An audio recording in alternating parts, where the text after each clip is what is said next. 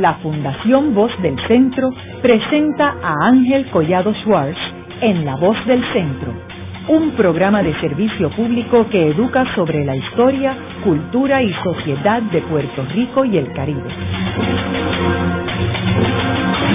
Saludos a todos. El programa de hoy está titulado El tercer sector en Puerto Rico. Y hoy tenemos como nuestro invitado al licenciado Carlos Díaz Olivo, es profesor de Derecho en la Universidad de Puerto Rico, en la Escuela de Derecho. Carlos, sería bueno comenzar el programa explicándole a nuestros radioescuchas qué es el tercer sector. Esa, de por sí, que parecería una pregunta sencilla, es también objeto de gran discusión. ¿Cómo se define el tercer sector? Y hay diferentes eh, versiones o definiciones de lo que es. He oído y he leído y he visto. Me gusta una que dice que es aquel sector, pudiéramos decir, intermedio entre el sector público y el sector privado tradicional, que comprende características de ambos. Es decir, es el mecanismo de adelantar causas o objetivos públicos mediante fines o medios privados. Un grupo de organizaciones y personas que adelantan no su propio interés egoísta particular o comercial, sino el interés más amplio de la sociedad o de sectores de la sociedad mediante instrumentos privados. En ese sentido, comparte características de los dos sectores tradicionales, público y privado. El público, porque busca el bienestar más amplio general de la sociedad, y desde el punto de vista privado, porque utiliza organizaciones y estructuras y recursos privados y no la estructura gubernamental. Pues hay términos generales, a grandes rasgos, pues me parece que esa sería la, la definición. Y lo interesante de esto es que es algo que ha estado prácticamente desde los mismos inicios de la, de la humanidad de una manera u otra. ¿Por qué te digo esto? Para empezar, la religión, que de alguna manera u otra ha estado presente de diferentes maneras en la existencia del ser humano a través de todas las culturas, se organiza y al organizarse y establecer jerarquía y establecer misiones o presencia en diferentes sitios, es una organización sin fines de lucro aunque uno no la conciba o no se concibiera así inicialmente, es, lo es. Hubo momentos en donde estuvo vinculada al Estado y ciertamente podría ser una aprobación del Estado, pero ahora mismo verlo es, una organización sin fines de lucro. En el caso de, de sociedades como Puerto Rico, por ejemplo, donde los sectores públicos y privados han sido muy problemáticos a través de toda nuestra historia, tanto bajo el régimen español como estadounidense, se convertía para mí, eh, y a mi entender, en el instrumento de, único que tenía el pueblo de adelantar o conseguir ciertas causas, objetivos o fines que de otra manera no lo lograría. Así que con esto lo que te quiero decir es que es una cosa que es importante a través de, creo que de la historia de Puerto Rico, a través de la historia de la humanidad, que sin embargo, hasta muy recientemente no se le había dado eh, la importancia o la conciencia como yo creo que poco a poco se le va dando. Creo que también otro ejemplo podría ser la academia, las universidades, que empezó desde el mismo Sócrates, que Sócrates. Se reunía con un grupo de gente a hablar, eso es una especie de tercer sector, ¿verdad? Sí, el liceo, después que fue sin duda, es eso mismo, era iniciativa de estas personas, ciudadanos de allá de, Atenas, que comenzaban a discutir y creaban unos foros en donde se planteaban pues, todas las preocupaciones del quehacer humano y no era del gobierno, no podríamos decir que era una actividad económica en, el sentido tradicional, así que en efecto así es.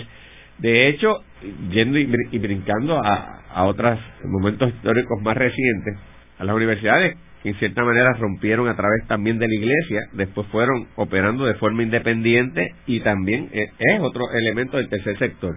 Y por ejemplo en Estados Unidos, curiosamente, tanto el sector público como el sector comercial han utilizado organizaciones del tercer sector para adelantar causas que de otra manera no lo podrían hacer.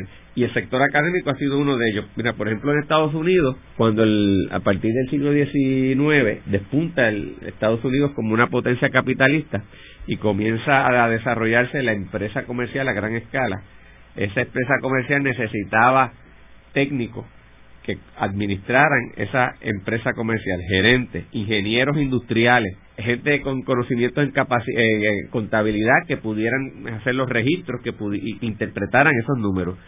En la academia tradicional, eso no era lo que se enseñaba, era más bien las artes liberales, la, la función tradicional de la universidad.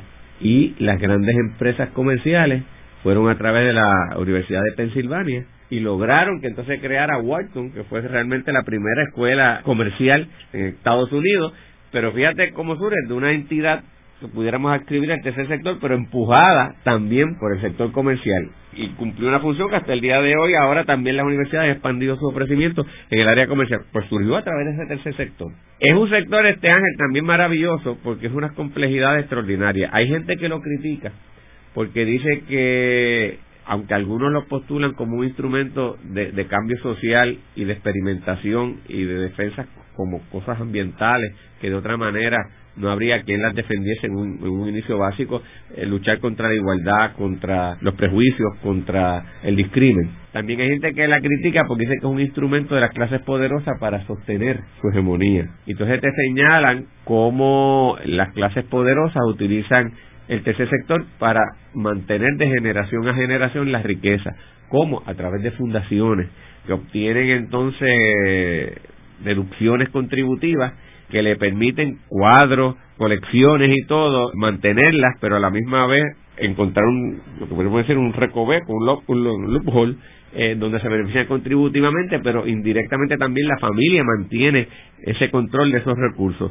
A la misma vez le da una presencia y una cara dócil al gran capital. Y esto surgió en gran medida digo, siempre ha habido modalidades, pero John D. Rockefeller, también a finales del siglo XIX, principios del siglo XX, que era uno de los grandes varones del capital en Estados Unidos, criticado incluso por eso, perseguido por el gobierno de Estados Unidos cuando le mete un pleito antimonopolístico, plantean qué puede hacer para suavizarle la cara la gente del área de publicidad o los antecesores donde tú estabas, se le ocurre que una manera de hacerlo es creando una fundación Rockefeller.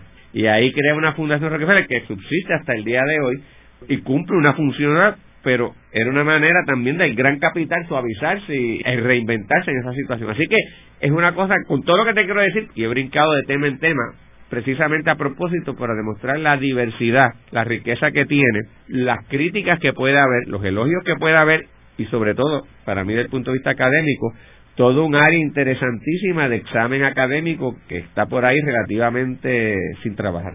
Esto que tú mencionas Rockefeller yo creo que eh, es muy interesante porque no solamente crea una fundación, sino que entonces crea una universidad, Rockefeller University, crea unos hospitales, Rockefeller.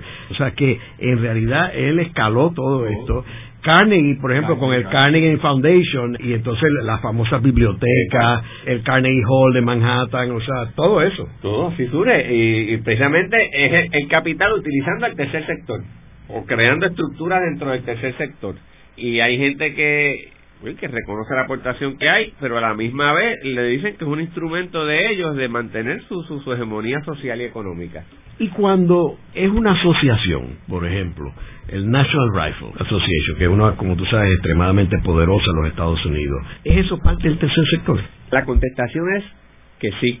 Y, y por eso le digo, usualmente hay gente que piensa en el tercer sector y piensa con las causas o más nobles o las causas disidentes que no encuentran espacio dentro de las corrientes tradicionales conservadoras y que ahí abren camino a unos planteamientos que después se convierten en parte de lo que Estados Unidos llaman el mainstream, de esa corriente, ¿verdad?, común y corriente.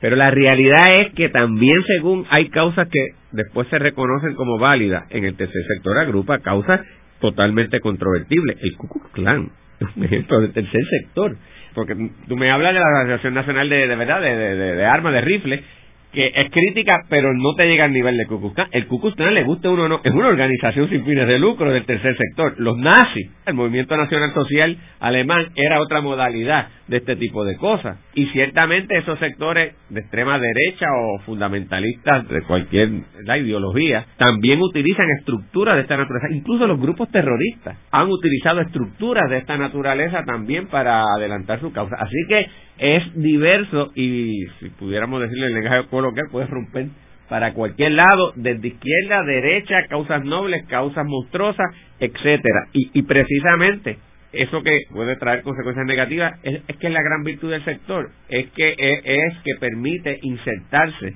en la corriente de la sociedad de una manera que las fuerzas tradicionales económicas o públicas no te lo permitirían. Y yo creo que eso es lo, lo maravilloso de esto. El problema es cómo permitimos al sector que haga esa aportación y a la misma vez que no sea mal utilizado o subordinados a intereses que terminen siendo nefastos a la sociedad. Déjame decirte que es uno de los grandes retos que hay. Porque, por ejemplo, usualmente estas organizaciones, aparte del riesgo, hay peligros de otros excesos. Normalmente estas organizaciones recurren al público, recurren también al gobierno y piden, si es al gobierno, lo que le llaman grants o dotaciones, al público le piden donativos y son ciudadanos comunes y corrientes que se identifican, por, por ejemplo, con problemas de discrimen, con la causa ambiental, con la causa de los menesterosos, con darle atención a los pacientes de SIDA y con grandes sacrificios hacen sus donativos y se los pasan a estas estructuras y se generan dos problemas.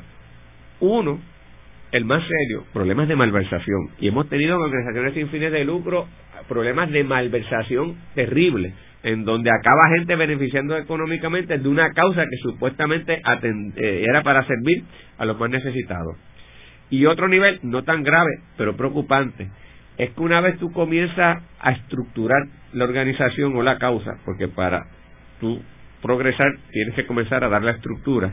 Inevitablemente con la estructuración comienza la burocratización y con la burocratización, que por un lado es buena, porque de lo contrario a lo loco, tú no puedes a gran escala dirigir y encauzar unos procesos y objetivos, comienzas a gastar mucho en lo que se llaman los gastos administrativos. Entonces, cuando tú examinas muchas de estas organizaciones que hacen peticiones de fondos y que están moviendo una causa, desde la causa del corazón, del pulmón, etcétera, tú ves que una gran cantidad de sus recursos se va en el sostenimiento de su propia estructura. Y cuando tú vienes a ver, del 100% de los recursos que tiene, un 80% se va en administrativo. Y dices, que 20% es lo que se destina a la causa. No es eso una no malversación en el sentido de desvío de fondos, pero una mala administración de los recursos. Pues sí, eso se ha planteado. Entonces, ¿qué es lo que dice? Bueno, pues el gobierno se debe meter entonces a tratar de regular esto. Entonces la pregunta es, pero si el gobierno se mete, hay gente que dice, lo va a dañar, porque la gran virtud de esto es que es ajeno al gobierno. Si el gobierno se mete, uno, se va a meter el gobierno a regular causas políticas que pueden ser contrarias precisamente a la, a la propia postura gubernamental, a organizaciones religiosas con los problemas constitucionales que tiene, o aunque no sea de esa naturaleza, es el gobierno el que le va a decir a esa organización cómo tú debes estructurarse. En Estados Unidos los tribunales han dicho que cómo yo me estructuro y cuánto yo destino a gastos administrativos y cuánto a mi causa es algo que es un componente del mismo derecho de expresión protegido por la primera enmienda y que el gobierno no puede entrar. Así que le han limitado al gobierno la regulación de ese tercer sector. Entonces, lo que ha hecho el gobierno es comenzado a tratar de regularlo de cierta manera. Por ejemplo, tú quieres un grant, tú quieres un donativo, pues tienes que cumplir tal, tal y tal cosa tú quieres exención contributiva, pues tienes que hacer tal y tal cosa. Y a través de regulación indirecta es que el gobierno se le ha estado metiendo. Pero también eso es preocupante porque le quita flexibilidad al, al, a, estas estructuras. Así que ahí tienes otro problema. ¿Cómo yo regulo al sector para que no se distorsione, cumpla sus objetivos? ¿Y cómo lo hago? Mucha gente dice que debe ser autorregulación, pero cada vez más la preocupación es que la autorregulación no es suficiente. ¿Cómo entonces el sector público logra establecer unas bases mínimas sin tragarse y absorber al, sector? Así que esa es otra de las grandes interrogantes que existen. Yo, de lo que he visto, Ángel, usted sabe que estoy trabajando en, el punto de vista académico, jurídico también en el tema, me da dificultad hacer eso, porque lo que ha pasado en Estados Unidos, porque aquí en Puerto Rico estamos atrás en eso, en Estados Unidos lo han hecho principalmente a través del Código de Rentas Internas Federal, que cada vez se convierte en una cosa complicadísima, la regulación fiscal contributiva de estas organizaciones, que ese aspecto es vital porque muchas dependen de la exención contributiva para no tener que tributar sus ingresos y para que el que da el donativo lo pueda reclamar en su planilla. Y cada vez le imponen tantos requisitos y se hace tan complejo que entonces tú dices, pero ¿cómo es posible que a través de la regulación fiscal contributiva yo acabe regulando indirectamente la organización de una entidad de esta naturaleza? Así que eh, hay un problema. ¿Y cómo podemos hacer eso en Puerto Rico? Pues estamos acabando haciendo lo mismo, siguiendo el modelo federal, porque como nosotros lo que hacemos es traducir el código de rentas internas, pues acabamos haciendo lo mismo. Pero en Hacienda no la fiscalizan, en Hacienda no hay conciencia de esto y acá entre nos, sin que lo oiga nadie, esto anda por la libre. Yo creo que ha dado en el clavo en términos de la supervisión federal y la estatal, porque las fundaciones que se someten al escrutinio federal tiene que pasar por unos requisitos bien, bien claros que yo creo que algunos proceden, por ejemplo, que las personas que son responsables de la fundación no utilicen la fundación para enriquecerse. Y es bien claro en eso, o sea que tú no puedes tener parientes metidos en la fundación, eh, etcétera, que aquí no son tan estrictos. lo más mínimo. En teoría debería ser igualmente, porque hemos copiado la regulación federal. En la práctica no es así, porque no hay esa fiscalización. Y eso responde a una lógica, ¿no? Una organización sin fines de lucro mucha gente se cree que es una organización pobre y no es así. Una organización sin fines de lucro puede tener recursos millonarios. Lo que define una organización sin fines de lucro desde el punto de vista eh, económico del que estamos hablando no es si genera ingresos o no, sino qué hace con el ingreso. En la organización comercial el ingreso se reparte entre los inversores, entre los que pusieron dinero, porque esperan un rendimiento.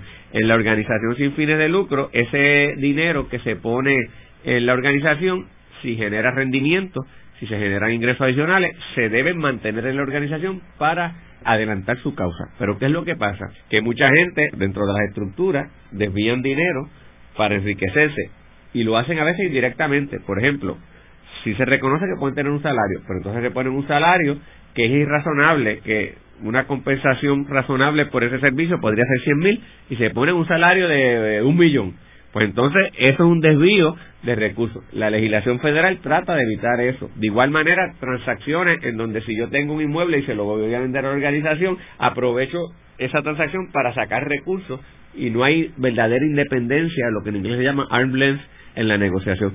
Y las regulaciones federales contributivas intentan hacer eso, y por un lado bien intencionadas, Oye, pero lo complican también enormemente. En Puerto Rico, aquí prácticamente tú solicitas, regresas como organización sin fines de lucro y vas a Hacienda y haces la solicitud y después de eso nadie te fiscaliza.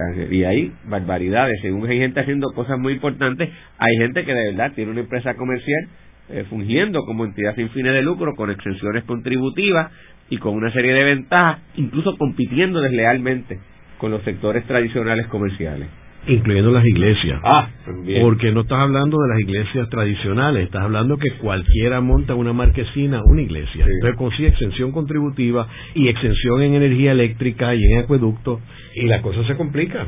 Eso ha sido uno de los grandes problemas en Estados Unidos y le ha dado dificultad porque hay el problema como tú planteas, un día alguien se levanta por la mañana y se siente que fue iluminado por, por, Dios y que Dios le dio el mensaje de que fuera a predicar por ahí y crea una iglesia. Y entonces ordena a dos o tres allí vecinos y le dice que son este obispos y que son parte de su plan de salvación, monta una carta y comienza a pedir dinero por ahí y pide las exenciones. Entonces, de buenas a primeras, la gente dice, pero espérate, esto no es, no son los judíos, no son los católicos, no son los grupos protestantes anglicanos tradicionales, no son ni siquiera musulmanes, esto es una cosa rara, este tipo es una religión, porque instintivamente la mayoría de la gente dice, esto no es una religión, eso puede ser hasta un charlatán haciendo esto. Por eso se lo han enfrentado los federales y han resuelto, desde el punto de vista contributivo, por no definir lo que es una iglesia en términos del credo si han establecido unos parámetros de lo que es una organización religiosa o una iglesia, pues normalmente es alguien, es una entidad que tiene algún tipo de dogma, que tiene una estructura de, de ordenar sacerdotes o ministros o, su estructura, ¿verdad?, organizativa particular, que a la misma vez se reúne con frecuencia en algún tipo de templo o lugar y que además tiene algún tipo de, programa de enseñanza o de clases bíblicas o de lo que sea equivalente y algún tipo de libro básico de enseñanza. Y de ahí en adelante es manos afuera y no entran a cuestionar si a ti te dio inspiración hoy tú fundaste tu iglesia, si tú eres una iglesia, no. O si más o menos cumple con esto, te lo permite. En donde lo fiscalizan es en el uso de los recursos y lo han hecho tímidamente en Estados Unidos. Si ven que aquel se proclama que es un príncipe de la iglesia, y comienza entonces a tener unos excesos de gastos y que más bien parece un desvío y un aprovechamiento personal, ahí en Estados Unidos en algunas instancias le han metido mano y han tratado de atender esos excesos. Como regla general existe el autocontrol porque bajo esa misma teoría, y obviamente el Vaticano es un Estado y está en otras jurisdicciones es más difícil, pero tú podrías criticar a la Iglesia Católica y decir, no hay en la manera en que se ha vivido tradicionalmente por papas y el alto clero un problema también de aprovechamiento que es una distorsión de lo que es la organización sin fines de lucro. Y ante ese problema religioso, la realidad es que han tenido manos afuera. En Puerto Rico ni siquiera se han cuestionado eso. Una vez tú pides la, el tratamiento como iglesia, no se cuestiona nada y ahí sí que hay, podría haber grandes abusos, pero no hay solución práctica ahora mismo a eso y no lo veo cómo lo puedan hacerse. Luego de una breve pausa, regresamos con Ángel Collado Schwartz en La Voz del Centro.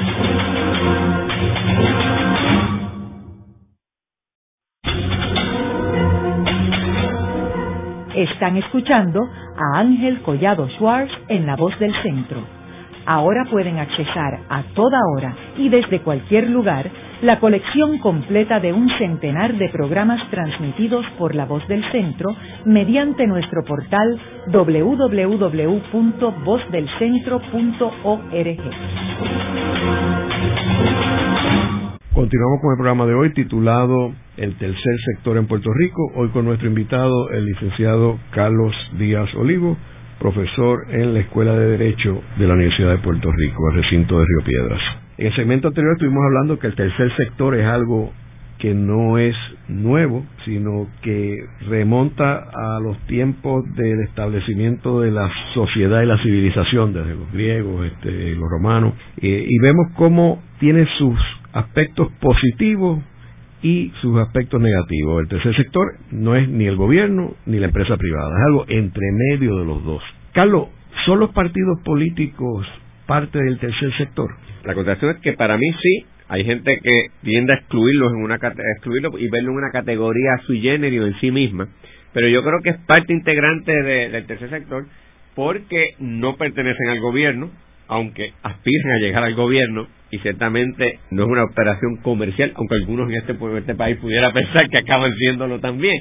Y, sobre todo, cuando lo miras desde los grupos que no son los grupos que pueden llegar a, o alternan el poder, que son partidos minoritarios, que luchan por encontrar una corriente donde insertar sus ideas que incluso son contrarias a los grupos eh, que dominan y, que tienen la hegemonía en el país, pues surge claramente que es el tercer sector. Y precisamente a, a través de movimientos políticos y de partidos políticos se logran insertar en la discusión pública temas, eh, cuestionamientos que de otra manera no hallarían voz ni salida en las estructuras tradicionales y, y han sido motores de grandes cambios. Así que definitivamente yo lo, los veo como tal. Discutíamos un momento dado fuera del aire que los gobiernos se han metido los partidos políticos porque los regulan. En el caso de Puerto Rico, al haber donativos, eh, no donativos, sino toda una estructura económica para la operación de los partidos que se inscriben bajo la ley electoral, el gobierno le impone toda una serie de requisitos e incluso, recordarán en el caso del PNP, cuando la época de Jorge de Castrofón y Keres McClintock y en la lucha que hubo con Pedro Rosselló, que no les permitieron correr, el Tribunal Supremo de Puerto Rico determinó que el PNP no los podía excluir sin hacerle eh, viable la alternativa de las primarias para que pudieran competir, porque las primarias que se habían sido incorporadas en la ley electoral, los partidos venían obligados a, a, seguirlas por recibir esos donativos y porque eran unas estructuras, decía, cuasi gubernamentales, así las, las catalogó el Tribunal Supremo, para extenderle el requisito del debido proceso de ley y evitar las arbitrariedades. Así que interesantísimo esa situación. Y es curioso que el gobierno, cuando contribuye a las campañas políticas, es, en teoría, en sustitución de los grandes intereses y para que los grandes intereses no influencien el Partido Popular. Pero entonces lo que hay es un intercambio, cambian los, los grandes intereses por el gobierno. Entonces el gobierno es el que influencia al Partido claro. Y eso es una gran preocupación sobre todo en, los sectores minoritarios, porque tú que estuviste en, una, eh, un momento dado en un movimiento eh, político, está un gran dilema. Acepto el donativo porque aceptar el donativo, aparte de que son recursos del pueblo que alguien puede decir que no se están utilizando de la mejor manera posible, ¿qué implica para lo que yo quiero lograr y lo que yo quiero postular distinto? Sí, en efecto es así y es un gran dilema eh, y es un gran debate. Hay gente que dice simplemente el experimento no funcionó realmente no evitamos las influencias este, económicas que hay como quiera de donativos que se siguen dando y, nos exponemos a ese, problema que tú señalas. Yo creo que ahí no hay contestación sencilla, Ángel. Es algo que hay que seguir trabajando. Y vemos también una diferencia, por ejemplo, entre Europa y Estados Unidos. Europa eh, tú no puedes deducir de las planillas de ingresos las contribuciones al nivel que lo hace Estados Unidos. O sea que en Estados Unidos indirectamente el Estado está contribuyendo a eso porque te da una oportunidad de deducirlo del impuesto que tiene que pagar el Estado. Algo que no sucede en Europa, particularmente con las actividades culturales, etcétera. Sí, allí el, desarrollo ha sido eh, distinto. No solamente en el aspecto fiscal que tú mencionas, Ángel, sino que este pensador es francés, Alexis Tocqueville, que fue a Estados Unidos en el siglo XIX y una de las cosas que le maravilló cuando comparaba eso en Estados, eh, su experiencia en, Europa con Estados Unidos era que florecían en Estados Unidos de manera silvestre. Esa e, e, esa iniciativa privada no económica sino solidaria que a él lo maravillaba. Y yo creo que Estados Unidos sí es una experiencia muy distinta y tal vez más amplia que lo que ha ocurrido en, Europa. No es que no haya ocurrido, pero esa situación de, eh, del bueno tal vez que va a la misma corriente del sistema democrático que por primera vez se instaura a través de la revolución estadounidense we the people o sea ese concepto de que yo soy el que organizo el gobierno y que yo además voy por ahí de alguna manera reclamo eh, la, la suficiente capacidad y autoridad y eso mismo soberanía para empujar ciertas cosas yo creo que provoca un enfrentamiento y manejo distinto de la figura que lo que de las concepciones europeas tradicionales pero allá también ha habido un florecimiento grande y yo creo que no pueden desatender lo que pasa en Estados Unidos. Iba a mencionar también, Ángel, que otra dimensión importante del tercer sector que yo creo que ha sido fundamental en la historia de Puerto Rico. Cuando en Puerto Rico teníamos el régimen español, teníamos un régimen que, aparte de que iba dirigido a atender los intereses de la corona y de las fuerzas económicas de lo que nosotros decíamos en aquel tiempo peninsulares, era una colonia pobre por lo tanto, la inversión incluso del gobierno español en Puerto Rico no era grande como podía haber sido en otras de las colonias eh, que hubiesen podido tener España en, en otras partes de América. Y el sector económico del país también era limitado y el pueblo tuvo que inventársela y se las inventó de manera que hoy diríamos que es parte del tercer sector la lucha, por ejemplo, contra la abolición de la esclavitud surge de iniciativa de ciudadanos privados, de Julio Vizcarrondo, de Segundo Ruiz Belvi, eh, que, ellos mismos crean organizaciones abolicionistas y luchan. Pues eso sería del tercer sector hoy mismo, ¿no? Eh, y, surge porque no hay respuesta en, las estructuras tradicionales. Esta organización de las sociedades de, de ayuda mutua y los mismos movimientos laborales que empiezan a organizarse fueron fundamentales en Puerto Rico también en el siglo XIX. Es decir, en Puerto Rico el sistema de educación pública era un desastre. Hubo iniciativas como el maestro Rafael Cordero, que creó su propia escuela. Oye, eso es el tercer sector. Por Dios santo, lo tenemos ahí. El propio Ateneo es un elemento del tercer sector. La situación de las, te decía, de las organizaciones obrero-patronales, que hoy serían los sindicatos y los gremios, es una experiencia maravillosa en Puerto Rico. Esas clases trabajadoras no tenían acceso a la educación y a través de las organizaciones laborales comenzaron a ofrecer alternativas a esos em, obreros para educarse, para instruirse, para crear incluso lo que serían movimientos parecidos a las cooperativas que también posteriormente surgieron, eh, sociedades de ayuda mutua, que tenía una vertiente gubernamental, pero que también se desarrolló a nivel de los sindicatos. Y esos sindicatos que surgen del tercer sector me parece que son extraordinarios y yo te los tengo que comparar con los sindicatos de hoy día. ¿Por qué te digo esto? Porque eran unos sindicatos que propendían, esas organizaciones laborales, a la plenitud del ser humano. Iban dirigidos a liberalizar a ese trabajador, incluso los potenciaban para poder llegar a hacer otras cosas. Hoy el movimiento sindical es muy temeroso de lograr liberar y de capacitar y humanizar al máximo a ese de quien tiene las cuotas porque si lo humaniza y lo prepara, se le va del sindicato, pierde la cuota y entonces piensa que ya no está identificado con la causa que originalmente se, se hizo. Y esa gente en el siglo XIX en Puerto Rico hicieron cosas maravillosas. Así que se convirtieron en unas esferas para lograr cosas que en Puerto Rico no se podían lograr ni en el campo político, ni en el campo educativo, ni en el campo ¿verdad? social. Cuando ocurre la invasión estadounidense, aquello fue tan fuerte uno desde el punto de vista político y desde el punto de vista económico. Fíjate que Estados Unidos en el siglo XIX, cuando ocurre la invasión, final del siglo XIX, siglo XX, está transformándose a niveles del gran capital que te discutía anteriormente.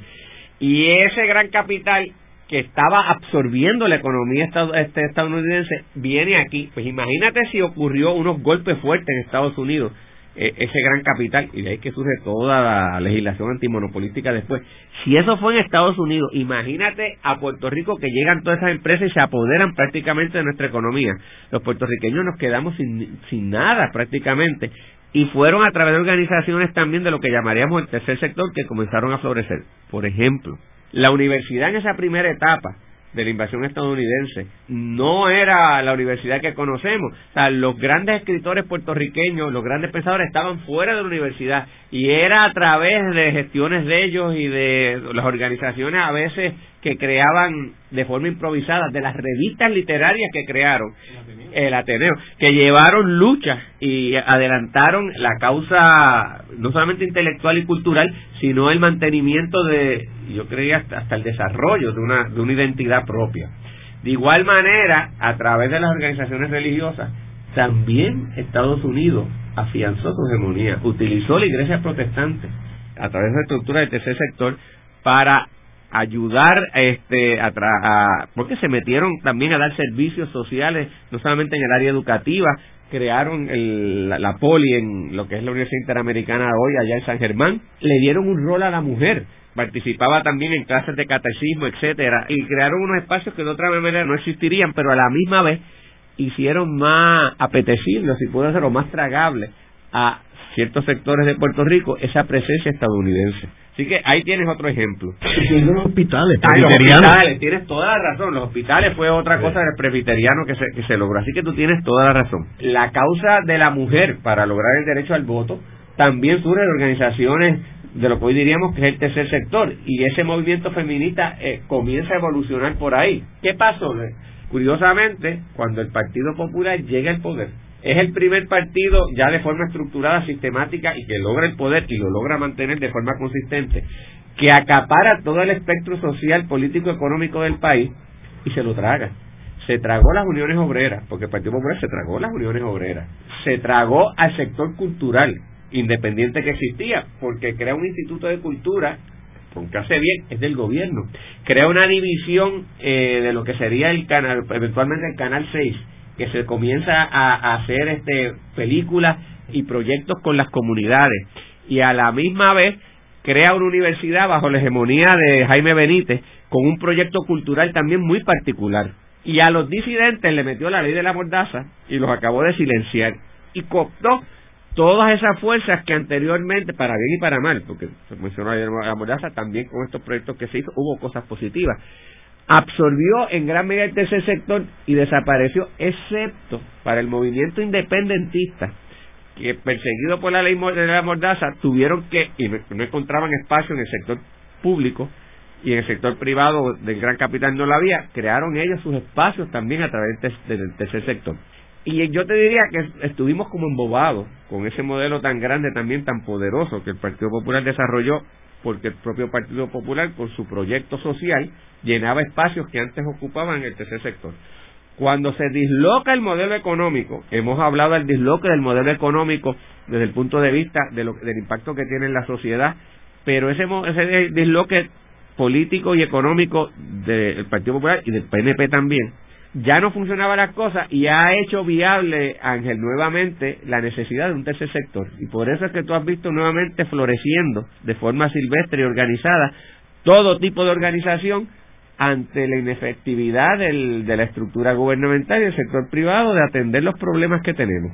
Es curioso ese análisis que hace, Carlos, del rol del Partido Popular y cómo neutralizó todo este tercer sector que había surgido a principios de siglo. Y vemos cómo, lo que tú dices, después de que cae esta hegemonía del Partido Popular, es que empieza a tomar una presencia grande, por ejemplo, la Fundación Ángel Ramos, que era algo que él había dejado eh, establecida, pero en realidad coge una importancia mucho mayor. La misma Fundación Ferré, con lo del Museo de Ponce, etcétera, surgen otras como la Carvajal, surge, por ejemplo, yo creo que uno de los acontecimientos más importantes en términos de las posibilidades que tiene Puerto Rico para el futuro es el centro de la nueva economía, que tiene la credibilidad eh, y no recibe fondos del gobierno, que yo creo que es importantísimo que ellos nunca reciban fondos del gobierno, para que ningún político pueda atacarlo. Yo creo que eh, lo que dramatiza su efectividad es que los dos partidos políticos los atacan, porque ninguno está contento con las estadísticas, porque ellos dicen las estadísticas como son. O sea que yo creo que esto ha sido positivo. creo que sí. Y ¿sabe lo que pasa también, Ángel? Que uno critica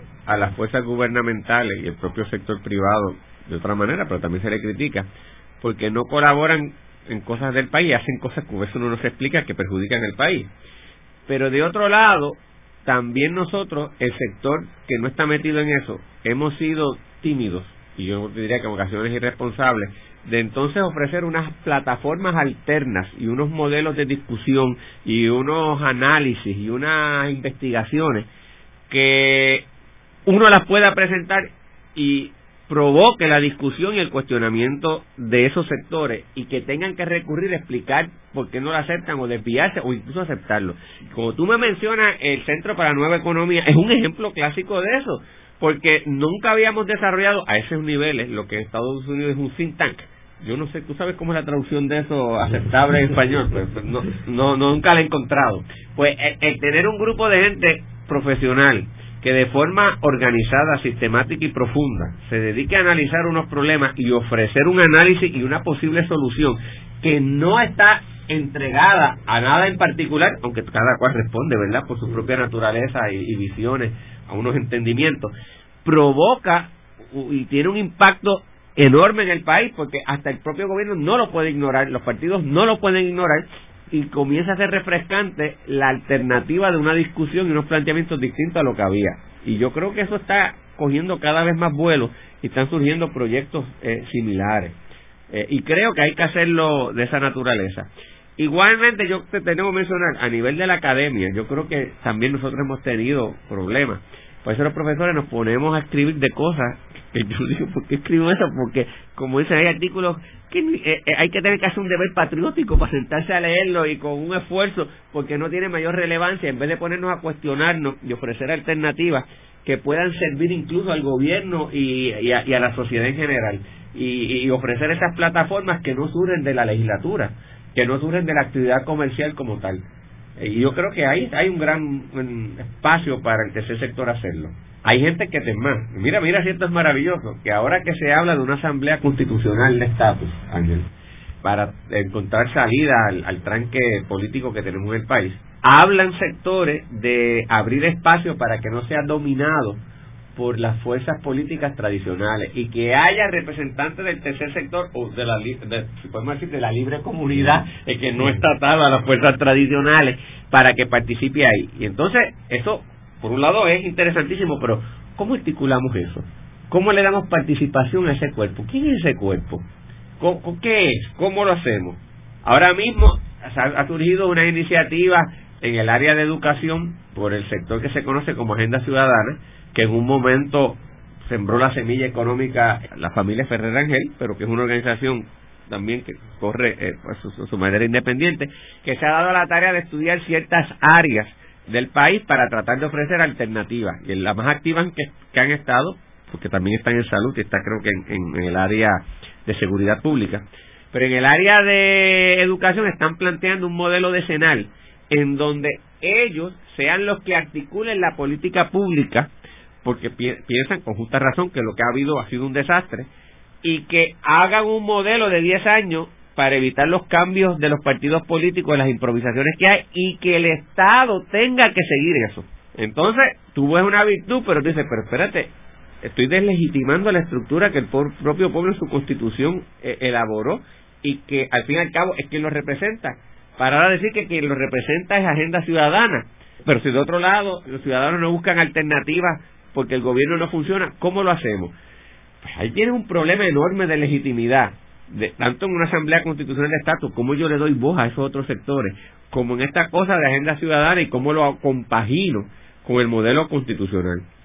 Yo te tengo que decir que es complejo, es de las otras cosas que sigo dándole pensamiento, porque de verdad que tú que eres historiador, tú te das cuenta que uno coge un tema y sigue buscando y hay tanto y hay tanto y hay tanto que entonces uno se abruma de, tanta cosa que hay y ve lo complejo que es que hasta decidirse por dónde uno va a finalmente a, optar se complica.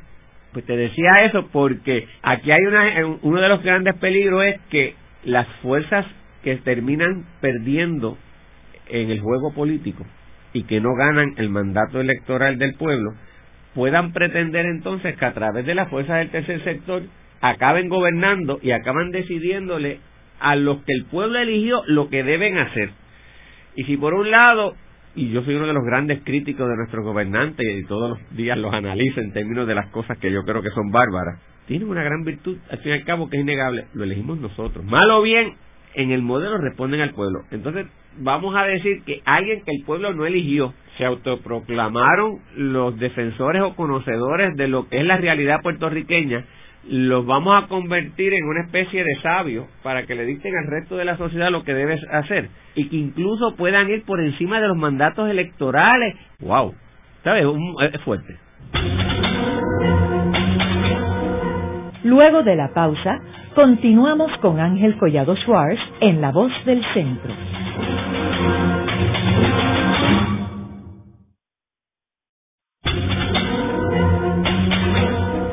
Regresamos con Ángel Collado Schwartz en La Voz del Centro. Continuamos con el programa de hoy titulado El tercer sector en Puerto Rico. Hoy con nuestro invitado, el licenciado Carlos Díaz Olivo, profesor en la Escuela de Derecho de la Universidad de Puerto Rico, el recinto de Río Piedras. Carlos, uno de los issues importantes que tú estabas planteando en el segmento anterior es, y yo creo que es medular en esto, ¿a quién responde el tercer sector? ¿Cuál es su misión? Ese es uno de los problemas del tercer sector, y señalan los que han estudiado esto con profundidad, que no hay un adecuado, lo que en inglés se llaman accountability, el sistema de rendición de cuentas. Porque en el sector público, bien o mal, en última instancia el político, el legislador, el gobernante, tiene que someterse a una elección y el pueblo lo evalúa o la evalúa y lo avala o lo saca del puesto.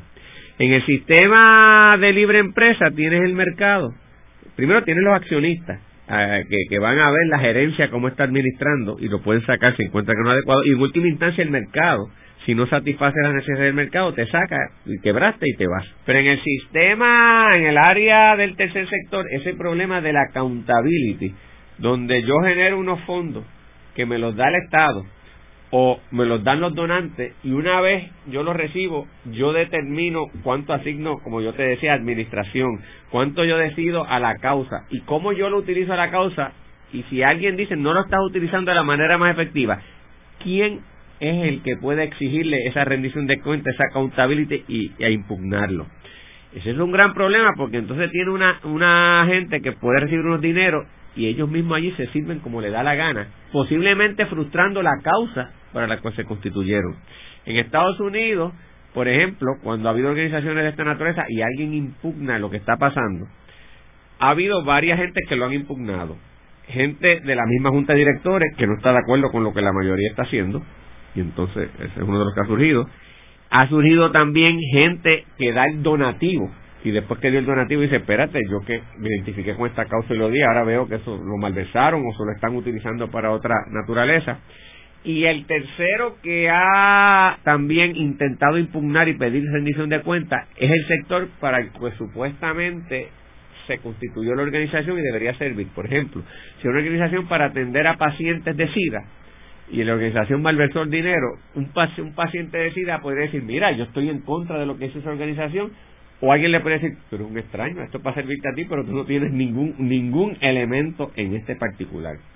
En Estados Unidos, básicamente a quienes le han reconocido injerencia principalmente es a los directores y si son organizaciones que tienen miembros que aceptan una, una especie de membresía o socio, a ellos también en una especie de lo que le llaman acción derivativa, cuestionar lo que la Junta de Directores estaba haciendo. Ha habido temor y son pocos los estados y jurisdicciones que han permitido a los donantes y a los beneficiarios de la causa que lo hagan. El planteamiento que dicen es que no tienen un concepto eh, jurídico que usamos los abogados, que es standing, legitimación activa.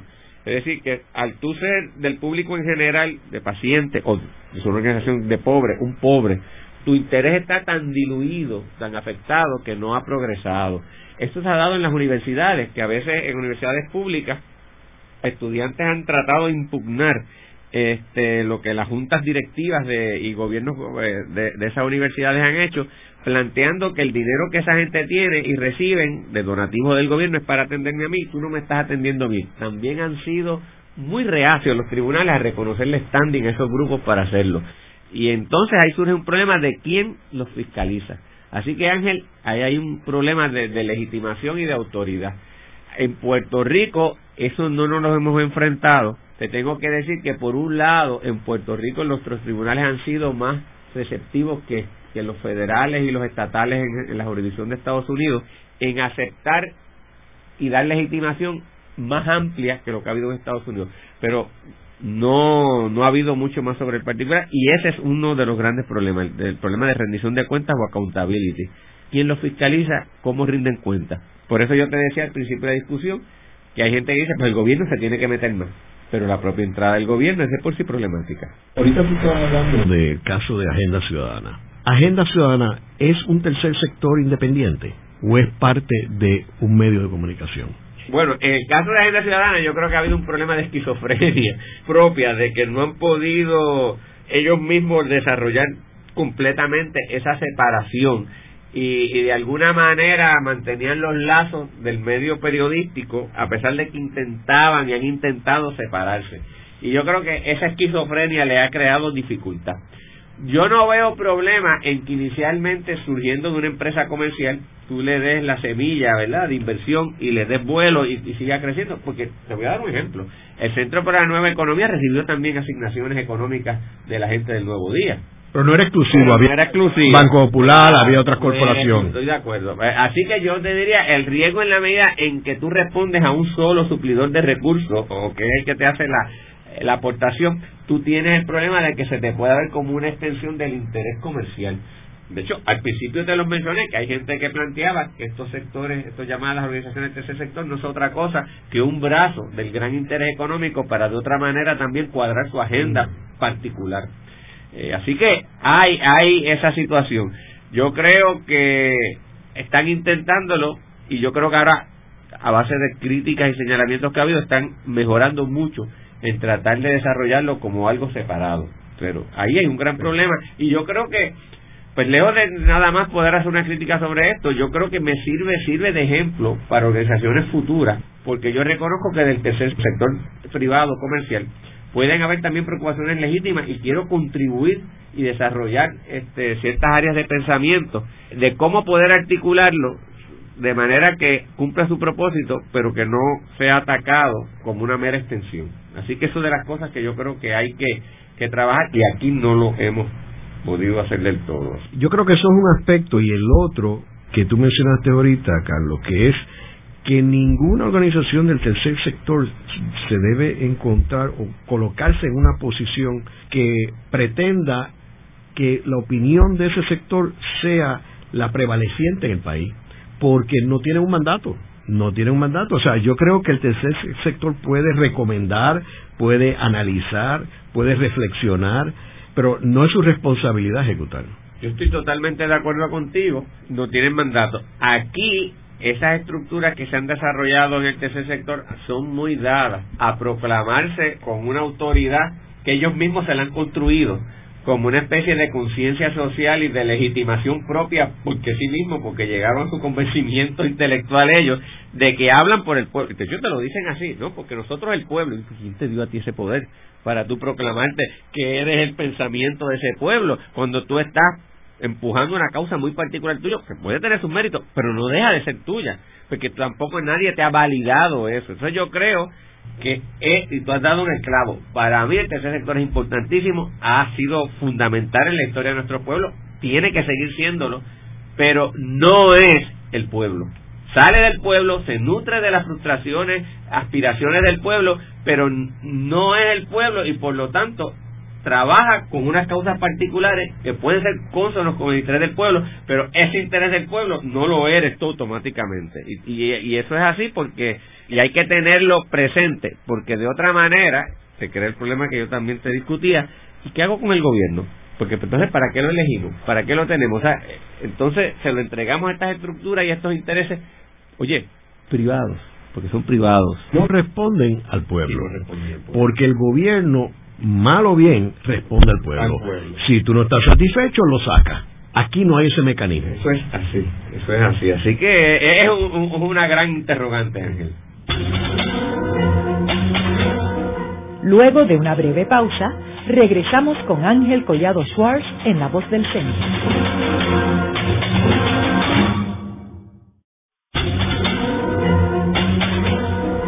Continuamos con la parte final de La Voz del Centro con Ángel Collado Schwartz. Pueden enviarnos sus comentarios a través de nuestro portal www.vozdelcentro.org. Continuamos con el programa de hoy titulado El tercer sector en Puerto Rico. Hoy con nuestro invitado, el licenciado Carlos Díaz Olivo, profesor en la Escuela de Derecho de la Universidad de Puerto Rico, el recinto de Río Piedras. Carlos, ¿y cómo puede el tercer sector ayudar en esta crisis económica y social que vivimos en Puerto Rico? Pues mire, yo creo que mucho. Hemos hasta ahora básicamente hablado del tercer sector en el aspecto social, de las causas ambiental, del problema de discrimen, de la situación de las personas menos privilegiadas económicamente hablando, de la causa política. Pero el tercer sector también tiene una importancia grande en el aspecto económico. De hecho, no perdamos de vista que también forman parte del sector la Cámara de Comercio, el Centro Unido de Tallistas, la Asociación de Industriales, MIDA. Pero estas organizaciones comerciales, económicas, más bien son organizaciones, si podemos decirle, semigremiales, porque atienden una preocupación de ese sector y a la larga no son otra cosa en gran medida que aparte de proteger y dar unos servicios a sus asociados, son mecanismos de cabildeo ante los foros públicos que hay. Con esto lo que te quiero decir es que se han concentrado y se han limitado a eso y ninguno de ellos ha articulado de forma seria, consistente, continua ni sistemática un plan para la situación económica que hay en el país. Y lo debería hacer el sector privado en Puerto Rico a través de estas organizaciones. Son organizaciones que responden a crisis inmediatas cuando los tocan a ellos. Una vez paralizan esa crisis, evitan la legislación o atienden más o menos a la manera que sea su problema, se olvidan y no existen. Pues ahí yo creo que ante la situación dramática en que estamos viviendo, el sector privado anda dando tumbos y no logra, eh, ¿verdad?, eh, solidificarse ni encauzarse ni desarrollar por sí mismo un nuevo modelo económico. El gobierno tampoco logra hacer lo mismo. Me parece que este tercer sector ahí tiene que asumir un rol grande y comenzar a ofrecer alternativas, plataformas que obliguen a los dos sectores, y no solamente obliguen, sino que los lleven a mirar y a buscar esa solución. De hecho, el Centro para la Nueva Economía algo está también haciendo, o en gran medida está haciendo muchas cosas en esa área, y debería haber más, porque yo creo que eso es lo que hace falta, ese tipo de análisis. En Estados Unidos, Ángel, hay una cantidad dramática de organizaciones del sector privado que ofrecen este tipo de cosas, que hacen trabajos incluso investigativos sobre áreas económicas que obligan después a, a, la gente a reaccionar y a los propios gobiernos acaban hasta adoptándolo o si no creando algo distinto para atender esa preocupación. En Puerto Rico eso no lo hemos hecho y yo creo que lo tiene que tiene que hacerse y hay que comenzar a hacerlo. Por alguna razón, Ángel, y yo creo que sale del, sistema incluso educativo y cómo nos formamos. Los puertorriqueños nos concentramos en la preocupación social en la preocupación, eh, en el issue social, la dimensión económica, nosotros como pueblo no la podemos trabajar. ¿Sabes? Usted puede graduar de universidad y tú no puedes aprender ni, ni, ni administrar tu presupuesto. Nadie te dijo cómo, cómo tú establecer un presupuesto de familia. Pues, ¿sabes? Si tú no puedes ni cuadrar tu presupuesto, no podemos después cuadrar el, el presupuesto del país. Yo que enseño en la escuela de Derecho, te puedo decir que la enseñanza en la escuela te hablan de derecho constitucional, de la cosa del discrimen, todo ese tipo de medidas, pero nadie visualiza el propio desarrollo jurisprudencial ni lo que hacen los tribunales como un parte del componente de la estrategia económica del país. Y lo que los tribunales interpretan y cómo interpretan y cómo analizan los problemas de propiedad, los problemas de controversia en transacciones comerciales, te pueden dislocar o estimular la actividad económica. Pues eso no se hace. Te menciono esto porque entonces yo creo que como pueblo como no salimos educados y la gente menosprecia, ya sea por desconocimiento o por temor, a pensar que es una cosa compleja y fuera del entendimiento común, esas estructuras económicas y esa dinámica económica, a la misma vez la gente que aporta dinero y la gente que como voluntarios quiere hacer algo con su vida, ven como que el desarrollo de modelos económicos no es algo tan solidario, no es algo tan glamuroso. Eh, entonces lo ven como algo mezquino y no se dan cuenta que al no participar de ahí acabamos siendo mezquinos porque dejamos que el país se siga hundiendo. Así que yo creo que ese es el problema principal que hay. Creo que el sector tiene una gran obligación en estos momentos de aportar, pero nosotros los puertorriqueños ese aspecto económico lo solapamos, no lo podemos manejar, no lo entendemos, la universidad no lo atiende, la dinámica gubernamental no lo atiende. Y yo creo que en parte es la crisis. Tan sencillo, si yo no sé manejar mi presupuesto, yo no entiendo lo que es la oferta y la demanda. Yo no sé lo que es un sistema capitalista. Bueno, pues no puedo. La estrategia de crimen es antieconómica. ¿Cómo lo va a entender un gobernante si no tampoco lo, lo estructuramos como tal? Fíjate, y te lo digo, y en los tribunales, este Ángel, la cantidad de problemas económicos que crean porque los jueces no entienden. Mira, vamos a ponerlo más sencillo. El ciudadano común y corriente está inmerso en una estructura jurídica económica si tú quieres transformar el país, tienes que atender esa estructura económica. Pues a los abogados no se nos instruye realmente. Yo, ¿sabes? Yo que estoy ahí trato de crear conciencia, pero la misma escuela, esa disciplina, en Estados Unidos es impensable que tú te puedas graduar sin tú tener unas nociones básicas en derecho del área comercial. En Puerto Rico tú puedes hacerlo prácticamente sin haber tomado nada. Pues ese jurista, ese juez, gobernador, presidente del Tribunal Supremo que va a llegar después, no sabe nada de esto. Pues entonces, ¿cómo va a administrar el sistema?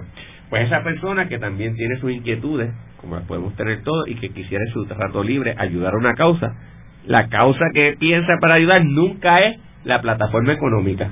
Y por eso yo creo que tenemos el desierto que tenemos, Ángel, porque la gente pensante del país, la gente sensible del país, no visualiza como parte de la agenda ciudadana el modelo económico.